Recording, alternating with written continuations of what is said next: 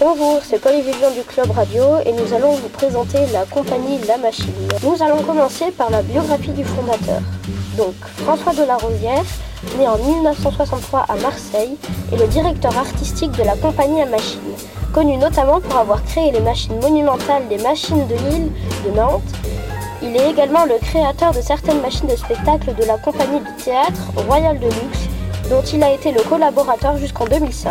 Diplômé de l'école des beaux-arts de Marseille, il explore à travers le mouvement et son expression de nombreux aspects de l'univers du spectacle et notamment les plus monumentaux. Il a participé au développement de nombreux projets aussi bien dans le domaine du spectacle de rue que celui de l'aménagement urbain. Nous enchaînons sur la compagnie.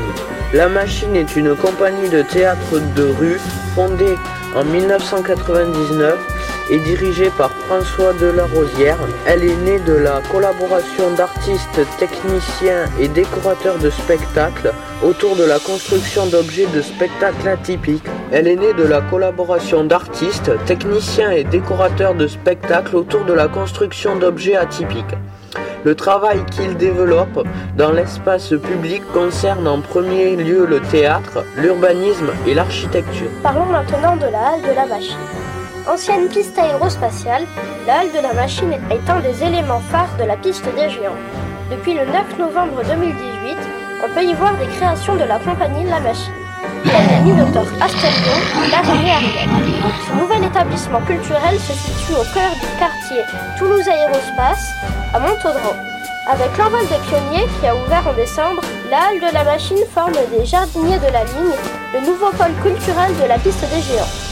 Jusqu'à présent, les machines de la compagnie étaient stockées dans des conteneurs, mais grâce à la création de la piste des géants, elles pourront être vues par tout le monde et les comédiens machinistes les feront même fonctionner lors de spectacles organisés.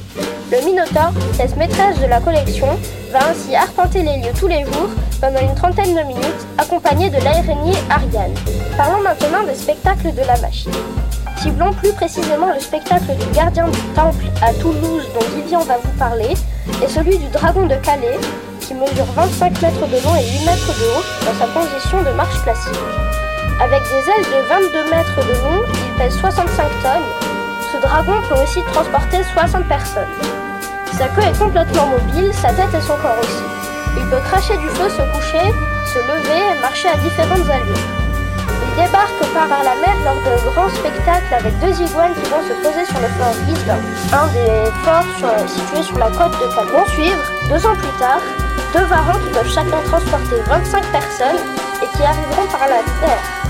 Et encore plus tard, six iguanes vont aussi arriver dans cet endroit. Vivien va maintenant vous faire le récit du défilé des machines à Toulouse. Le spectacle a commencé le jeudi 1er novembre à la tombée de la nuit avec le réveil d'Ariane, l'araignée, qui est venue se poser sur le pont Neuf à Toulouse en déroulant son fil. Il s'est poursuivi le lendemain vers 10h30.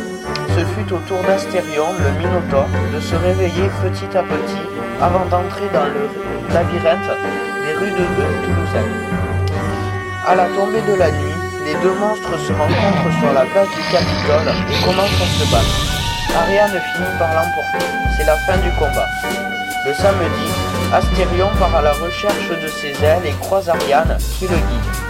Le Minotaure reçoit ses ailes sur le pont neuf. Le dimanche, le Minotaure et l'araignée vont chercher le temple. Ils vont y passer toute la journée.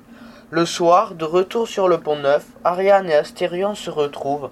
L'araignée présente le temple sacré qui vient se poser sur le dos du Minotaure. Nous espérons que cette émission vous a plu.